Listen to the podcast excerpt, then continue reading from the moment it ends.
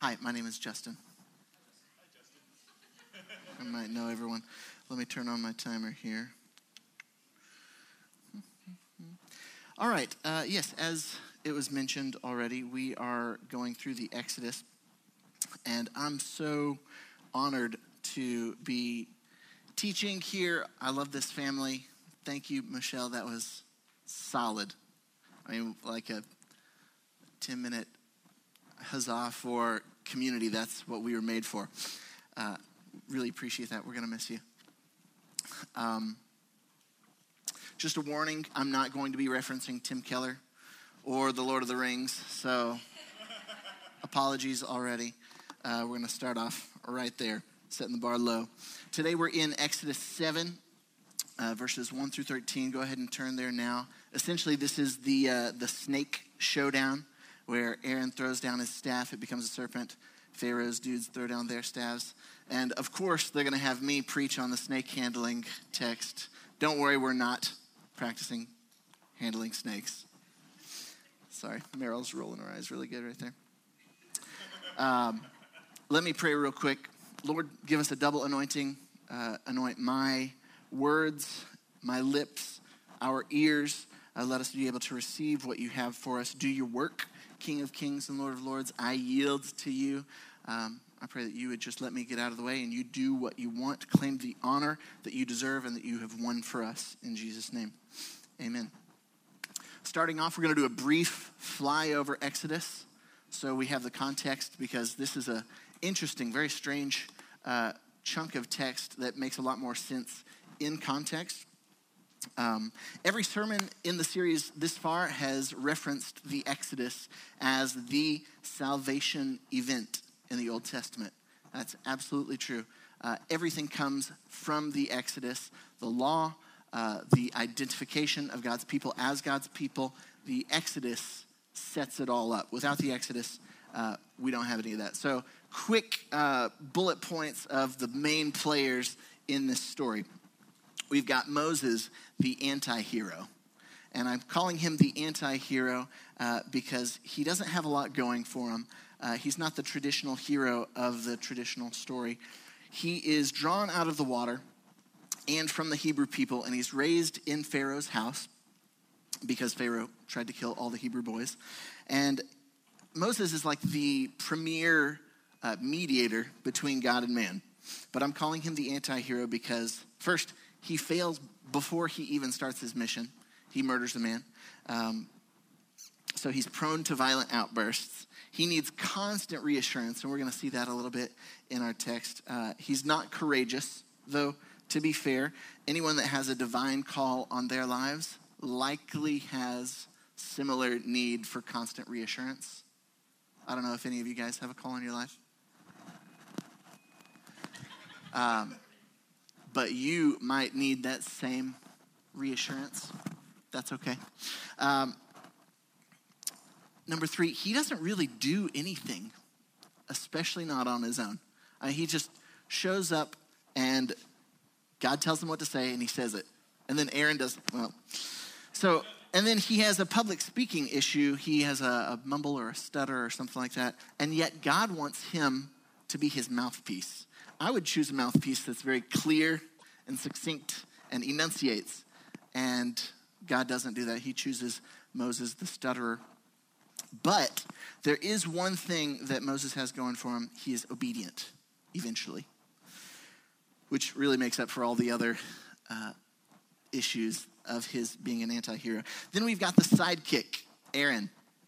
He's Moses' older brother. He's essentially the mediator's mediator. Um, and really, though, why do we need Moses?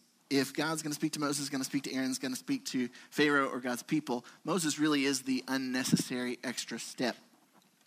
Uh, which is interesting that God would call Moses to do this crazy, to be part of the salvation event in the Hebrew Bible. And he's unnecessary. And he says, God, please don't, I can't do this. And God meets him in the middle and says, Fine, I'll let your older brother go with you. Aaron will, Aaron will be your mouthpiece. You be my mouthpiece, and Aaron will be yours. So God is willing to meet Moses in the middle. Um, And so Moses is like highly lifted up among the Old Testament, even in the New Testament.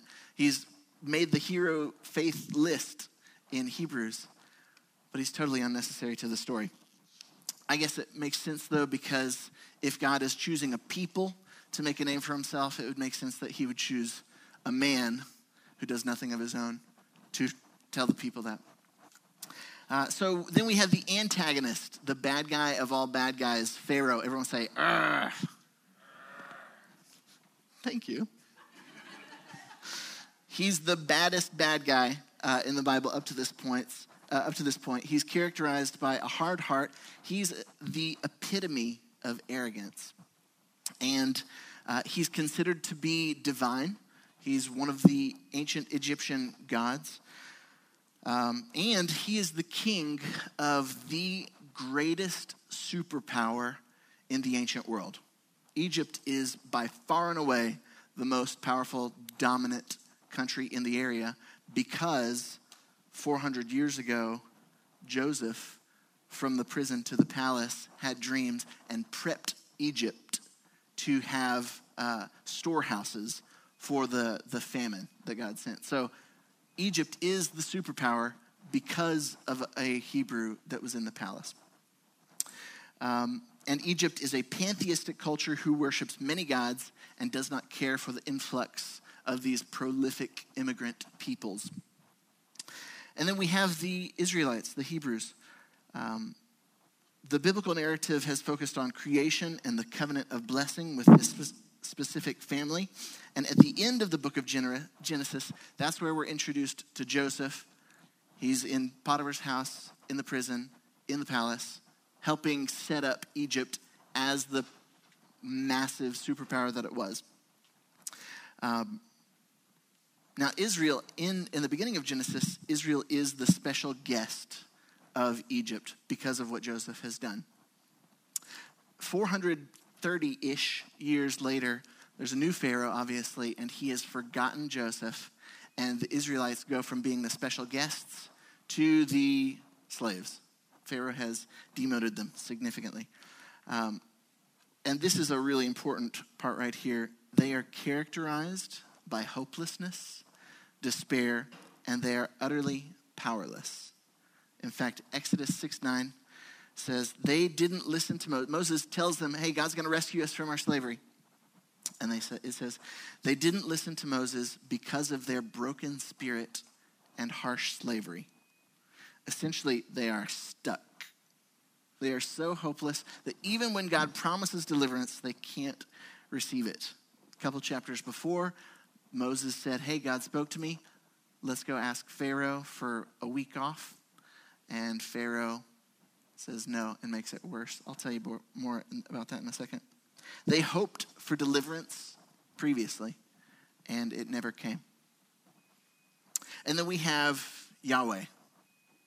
I am uh, the Lord, the deliverer, the rescuer. He's the one that does all the work.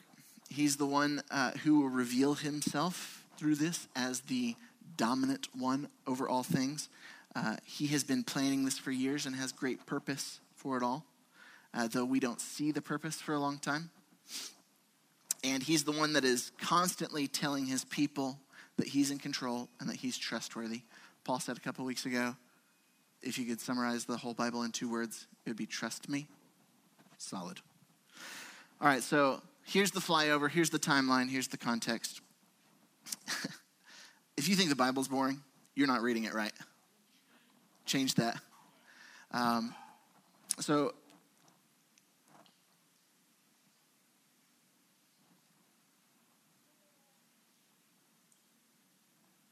so Moses has already failed. He's already committed murder. And he goes back to hiding on the back end of the desert. And he sees this burning bush. And God reveals himself and calls Moses to deliver Israel. You remember this. I'm just going to say it anyway.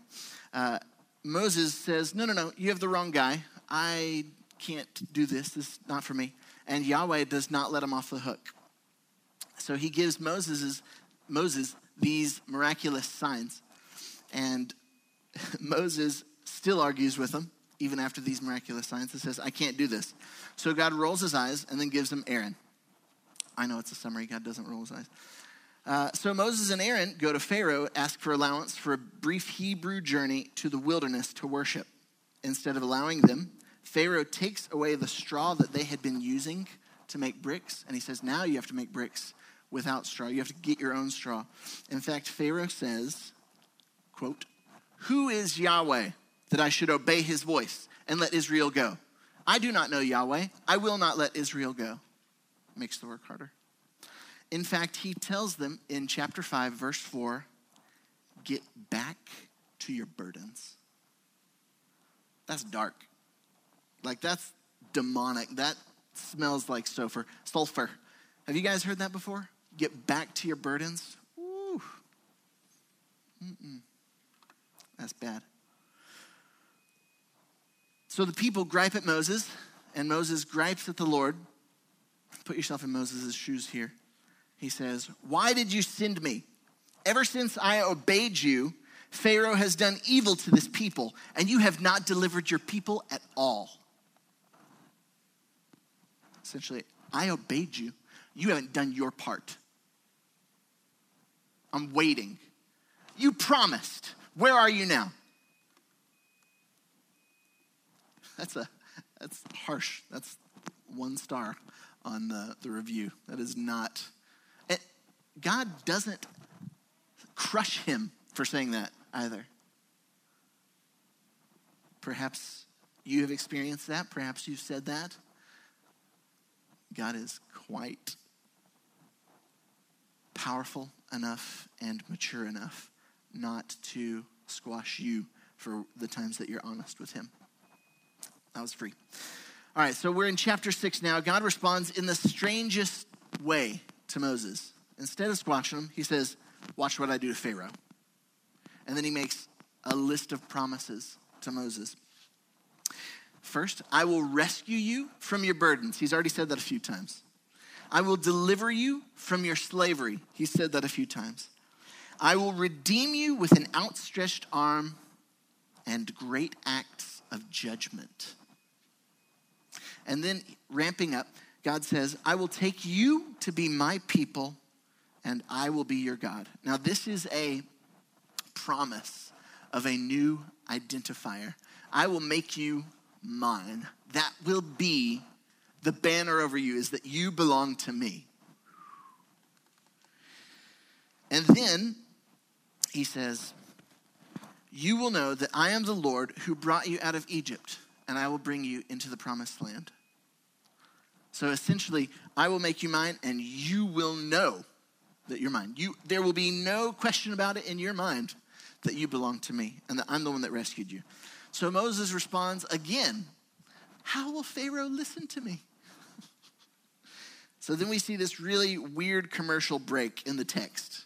This is in chapter 6. There's 13 verses of genealogy. So, like this major slow build to climax, and then last time on, it, it pauses for this strange so and so begat so and so begat so and so begat so and so. Why? Why this intrusive list in the text, which is, you know, a good narrative. You got the problem, and it builds and builds and builds and builds, and then there's some kind of resolution, and then ah, so everyone can take a deep breath and like, you know, go eat more popcorn or something. This has a pause in the middle. What's the pause? Is it a commercial? It's not actually a commercial break. This is just such good writing. Impossible to do in the ancient Near East. This is from the Lord.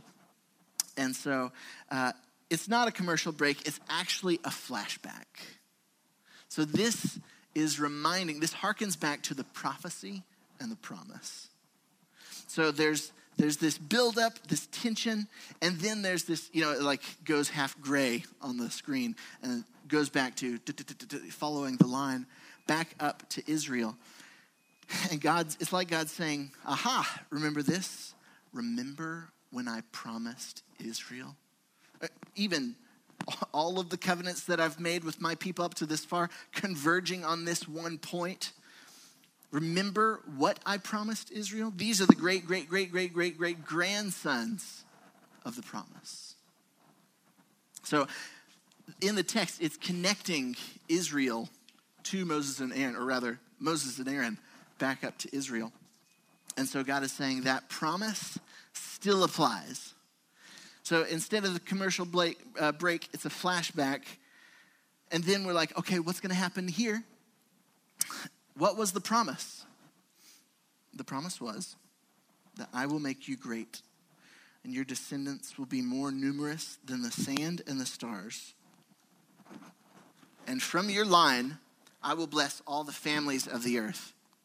This is way bigger than just removing one tribe from its oppressors in North Africa. There's a worldwide effect on this. I will bless the entire world through your line. And he's telling people that are massively oppressed I will make you great. You're going to change the world. From your line, every family will be blessed. Now we get to our text. Thank you for the uh, intro that you let me do. Uh, so, immediately in chapter 7, verse 1, we see a pivot uh, in the narrative. Up to this point, it's been all talk, uh, it's been all promises, it's been all hope with no action, no real proof to look to. So, essentially, this is the, the showdown. Cue the fog machines, blast the, uh, the theme song and uh, turn on the lights. In the corner of the, the, in the corner on the left, we have the God man, king of Egypt, the ultimate superpower in the world, Pharaoh. Grr. Uh, and in the corner on the right, we have Moses, the guy, the shepherd who's 80. And, and his older brother Aaron, Hooray! All right, so verse 1, chapter 7.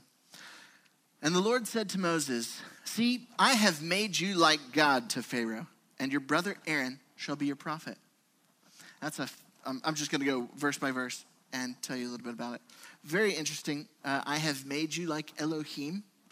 Uh, now, I think that this text is saying, listen, I'm not sending you in there alone. I'll give you signs and wonders and a prophet so usually uh, the prophet gets the word from God, tells the people. Uh, but Aaron is the prophet, so God gives the word to Moses, who gives the word to Aaron. Anyway, uh, it's a strange call that both of these guys are called prophets, Moses and Aaron, because they're Levites. They're priests. So apparently you can be both. Uh, verse 2 you shall speak all that I command you, and your brother Aaron will tell Pharaoh to let the people of Israel go out of his land. you say what I say, and Aaron will say what you say. But, verse 3, I will harden Pharaoh's heart, and though I multiply signs and wonders in the land of Egypt, pause. Signs and wonders in the book of Exodus, signs and wonders are out through the whole book, y'all. Miracles uh, from the beginning to the end of the book, still available today. Some people think they're not. Those people are wrong. Uh, there's another problematic phrase in that verse I will harden Pharaoh's heart. Uh, a lot of the, uh, the writings about Exodus 7 focus on that part. I will harden Pharaoh's heart. I'll mention briefly, I'm probably not going to give you a satisfactory conclusion. Uh, did Pharaoh harden his own heart? Or did God harden Pharaoh's heart? Hmm. a lot of folks don't like the, the thought that God would harden Pharaoh's heart.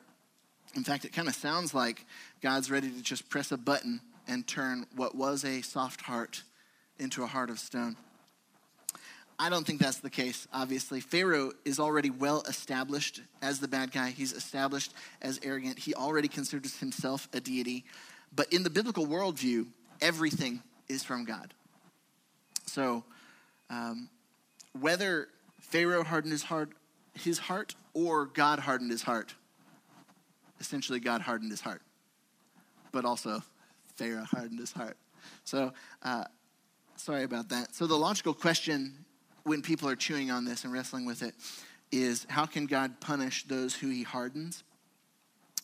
Um, in this text, it's pretty clear that the hardening that Pharaoh receives is judgment.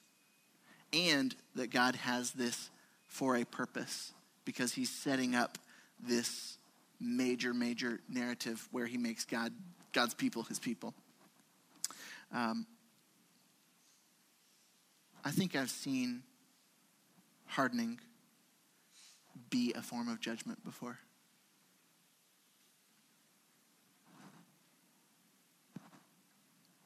I've seen some folks on the verge of freedom, and then they snub their nose at it, and then uh, go down. It tears me up. Don't let that be me, Lord. Pharaoh has already said at this point, Who's Yahweh? I don't know him. I will not let them go. Total arrogance. Pharaoh is not neutral, he's not innocent, and God is right to judge him with hardness. All right, so verse 3 I will harden even though I do signs and wonders. Verse 4 Pharaoh will not listen to you. Then I will lay my hand on Egypt and bring my hosts, my people, the children of Israel, out of the land of Egypt by great acts of judgment. So even the plagues are judgment. They bring freedom to God's people and terror to the oppressors. Plus, in chapter 3, God tells Moses that he already knows. He says, I know that the king of Egypt will not let you go unless compelled by a mighty hand. So here is where we stumble on something yet unseen in the Exodus story. Verse 5 The Egyptians shall know that I am the Lord when I stretch out my hand against Egypt and bring out the people of Egypt from among them, the people of Israel from among them. So far, we've read that I'll make a people for myself, I'll rescue you, and you will know that I'm that you're mine and I'm yours. But now God's saying even the oppressors are going to know that you're mine and I'm yours. Even the bad guys, even the the slave drivers.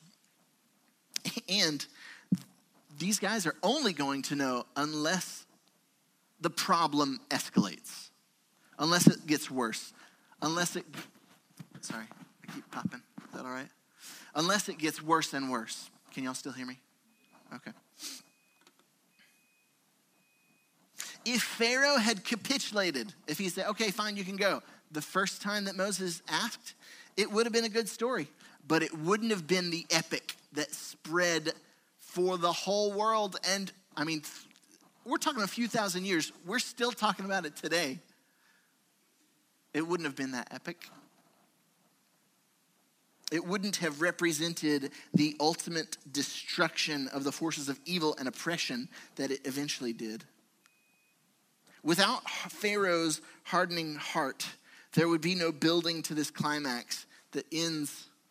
Well, I don't want to don't want to ruin the story for you. I will uh, give you a peek into the New Testament that references Pharaoh. Romans 9, another sweet text, difficult though. Uh, it says, Romans 9, 17, For the scripture says to Pharaoh, For this very purpose I have raised you up, that I might show my power in you, and that my name might be proclaimed in all the earth. So then he has mercy on whom he wills, and he hardens whomever he wills. So now the promise goes way beyond just freedom, way beyond the promised land, beyond the Israelites knowing. Now it's even the pagans will know that I'm God. and they will know it begrudgingly and inescapably that the God of the Hebrews, the God that was previously unknown to them, is the supreme God. In fact, many times in the future conquest of the promised land, God's people are told, we heard what God did to Pharaoh. We heard what your God did to Pharaoh, and we're shaking in our boots. leave us alone. Don't, don't crush us. Verse 6 Moses and Aaron did so. They did exactly what the Lord commanded. They did just as the Lord commanded them. So, that, guys, is the crux. That's money right there. They don't bring anything to the table except obedience.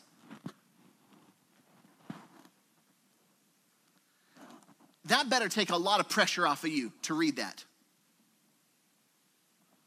The only thing they bring to the table is obedience.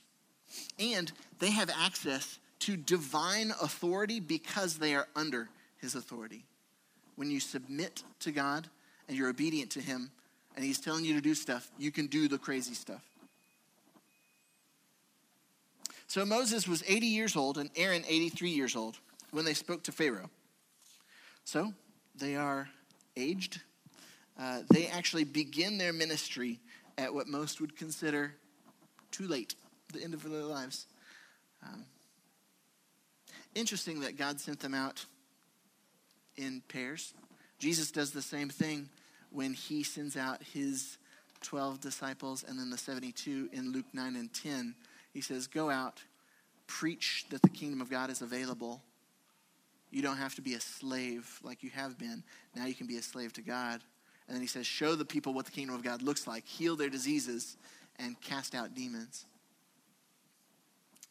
Verse 8 Then the Lord said to Moses and Aaron, When Pharaoh says to you, Prove yourselves by working a miracle, then you shall say to Aaron, Take your staff and cast it down before Pharaoh, that it may, may, may, become a serpent. I love this because a few chapters earlier, God tells Moses, Take your staff and throw it down. And this is just God and Moses by the burning bush. Uh, so Moses is like, Okay. He throws it down, it becomes a serpent. And it says, And then Moses ran. so we're starting to see a pivot in this Moses character now. Um, but what is the meaning of a staff becoming a serpent.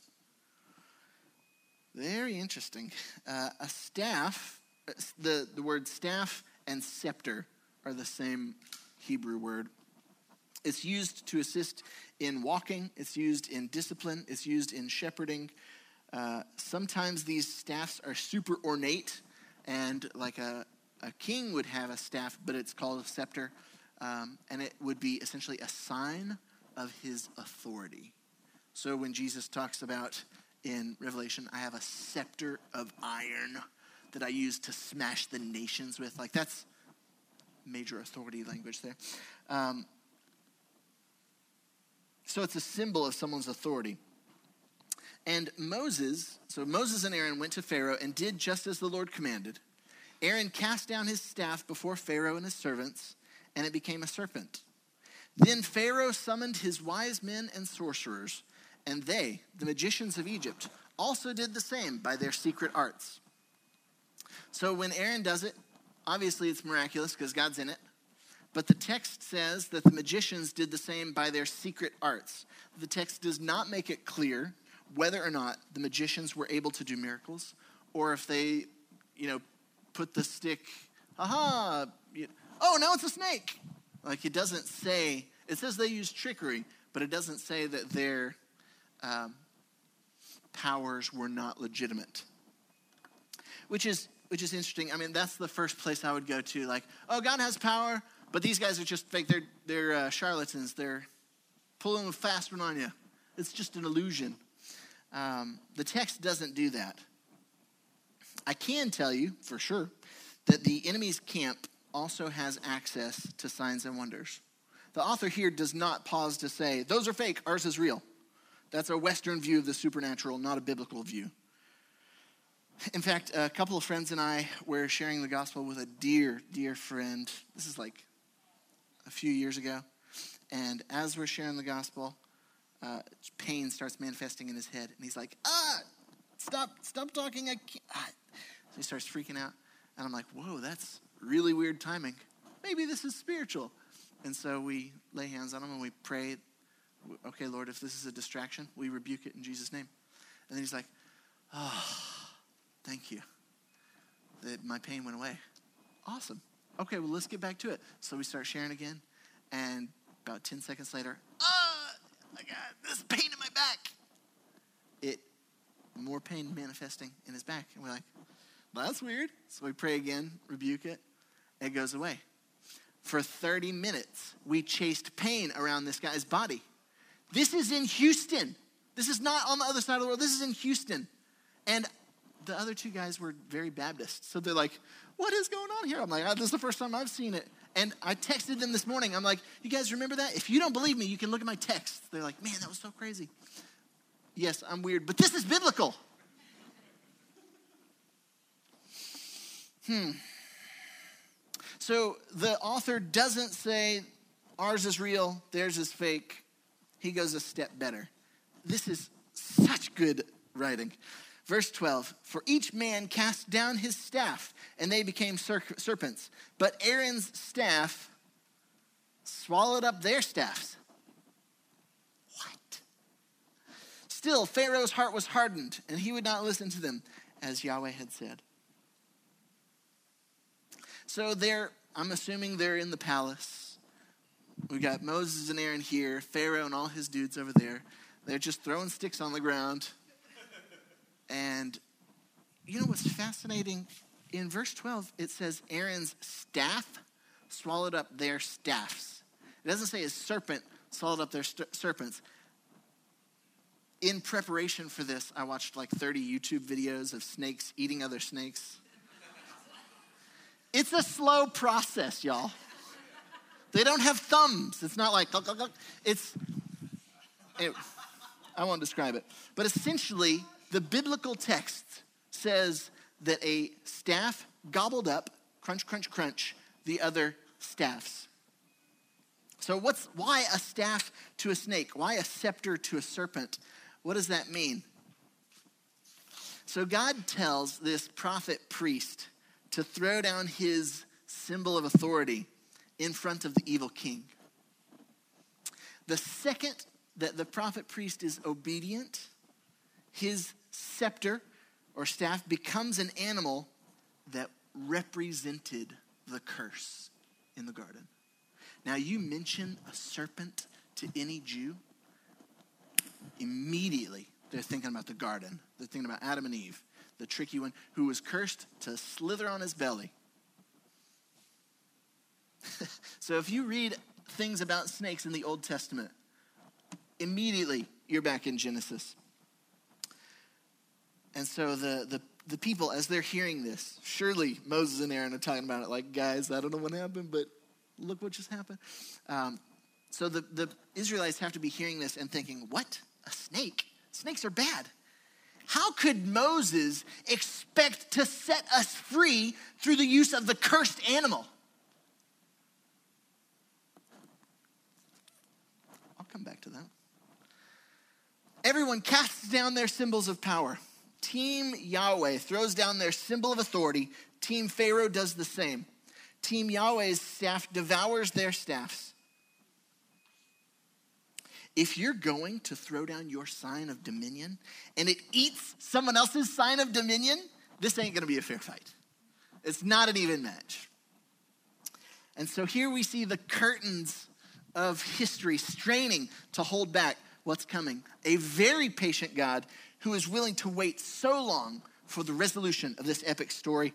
Even now, today, the story is still drawing to a close.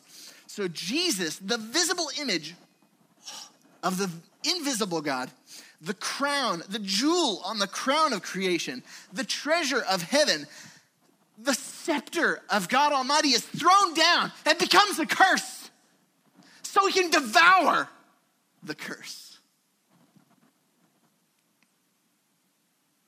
That's what he did. He devours the serpents and sets us free. He redeemed us from the curse of the law by becoming a curse for us. For it is written, Cursed is everyone who's hung on a tree. Why? Why, why is there the Exodus? Why is this part of our shared story? Psalm 105, I, I suggest you read it. It's essentially the whole Exodus story in a very brief uh, summary. There's a couple interesting verses in there. 105, Psalm 105, verse 16 says that God summoned the famine that put Israel into slavery under the Egyptians. And then Psalm 105, 25 says that God instigated the hostility of the Egyptians against God's people. And then in Exodus 9, it says, God's speaking to Pharaoh. For by now I could have put out my hand and struck you and your people with pestilence, and you would have been cut off from the earth. But for this purpose I have raised you up to show you my power, so that my name may be proclaimed in all the earth. this story could be called God's self revelation to humanity. First to Moses, then to Israel, then to Pharaoh in Egypt, and then to the entire world.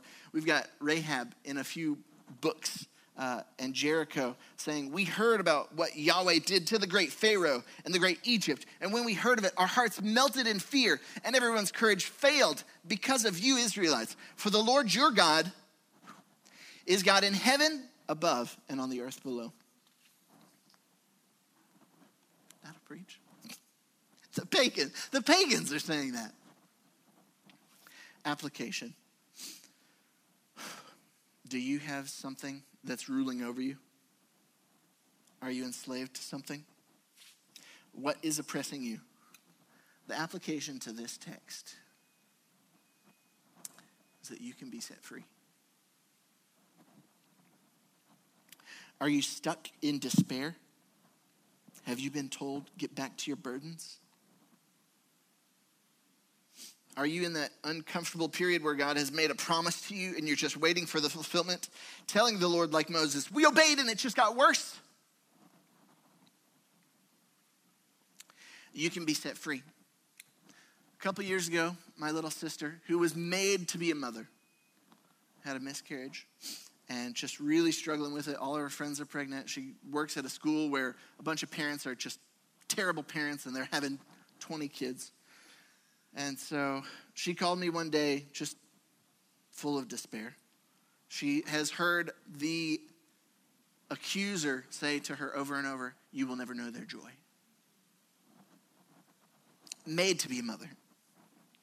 So she's like calling me on her way home from work, crying. She's like, Will you pray for me? And I said, Yeah, but first you need to rebuke the spirit of despair. She's like, Okay, how do I do that? And I said, Spirit of despair, I rebuke you. She's like, oh, okay, whatever. So she said it. Spirit of despair, I rebuke you in Jesus' name.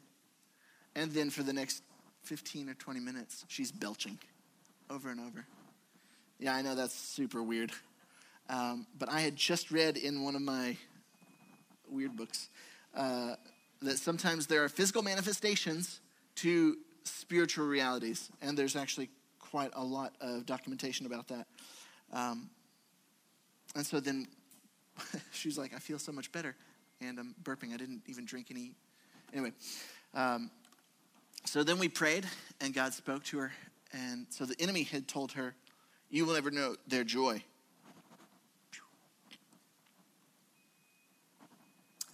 And then God spoke to her and said, Daughter, joy will be yours. Mm. And then she heard bundle of joy. And I was like, I think that's a promise. I think you can take that to the bank. She's nine months pregnant now? Any day. I was doing some prep uh, for the sermon here, and I heard three things that I want to speak freedom over you about um, fear, freedom from fear, freedom from addiction, and freedom from lust. So the, the freedom from fear, there's like 15 different pieces. I want you to be free of fear of judgment or fear of lack, like God won't provide or you won't have enough, and fear of being found out, like you're not good enough and you're a fraud and that's going to be revealed.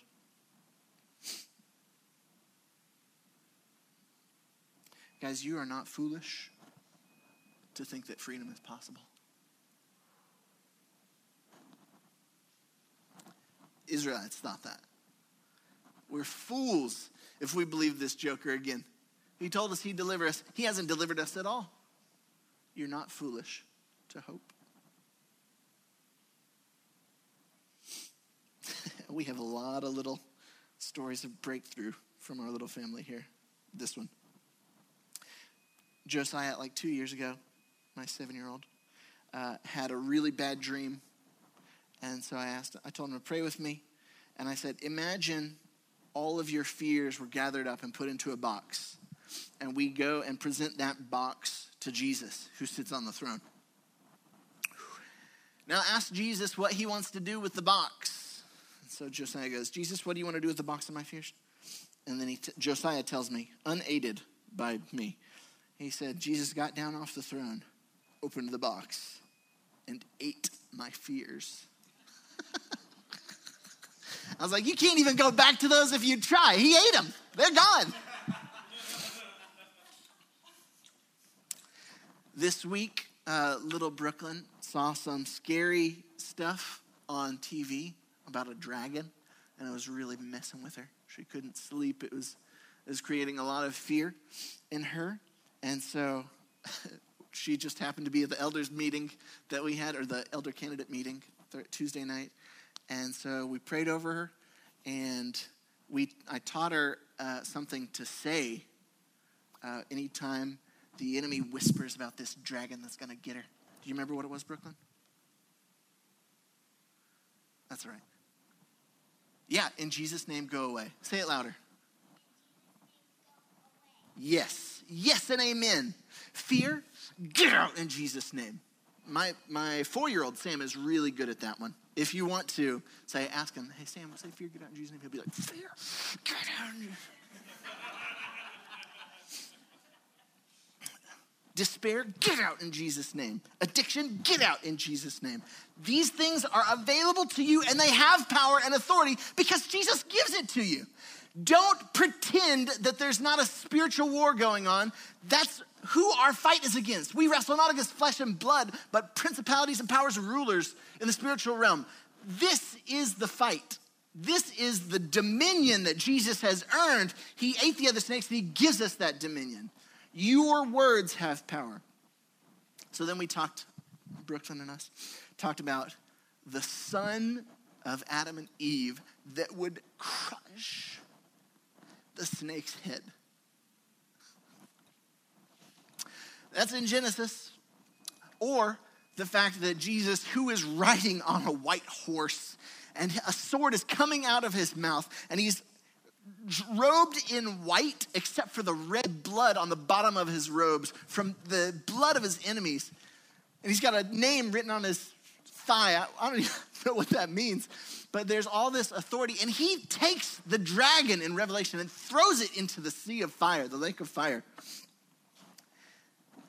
We got a promise at the beginning, we have the fulfillment at the end. We win. Freedom is available now. Freedom is available now. Whew. Both ends of the book. Romans 16, this is another thing I gave Brooklyn here. Romans 16, verse 20. If you're taking notes, this might be a good one. The God of peace will soon crush Satan under your feet. The grace of our Lord Jesus Christ be with you. The God of peace will soon crush Satan under your feet. That's Genesis. Jesus crushes the snake, I thought, right? yes, but he uses your feet to do it.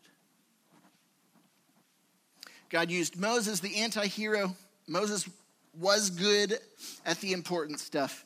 He listened and obeyed, and a nation was set free.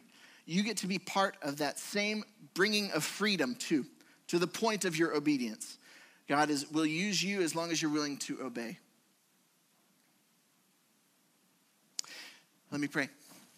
Jesus, you are the chain breaker. You came to become a curse in order to consume the curse, to set your people free, and to bring us back home. We exalt you, King of kings and Lord of lords. There is none like you. All the praise is yours forever. Continue to set your people free, Lord. In Jesus' name, amen.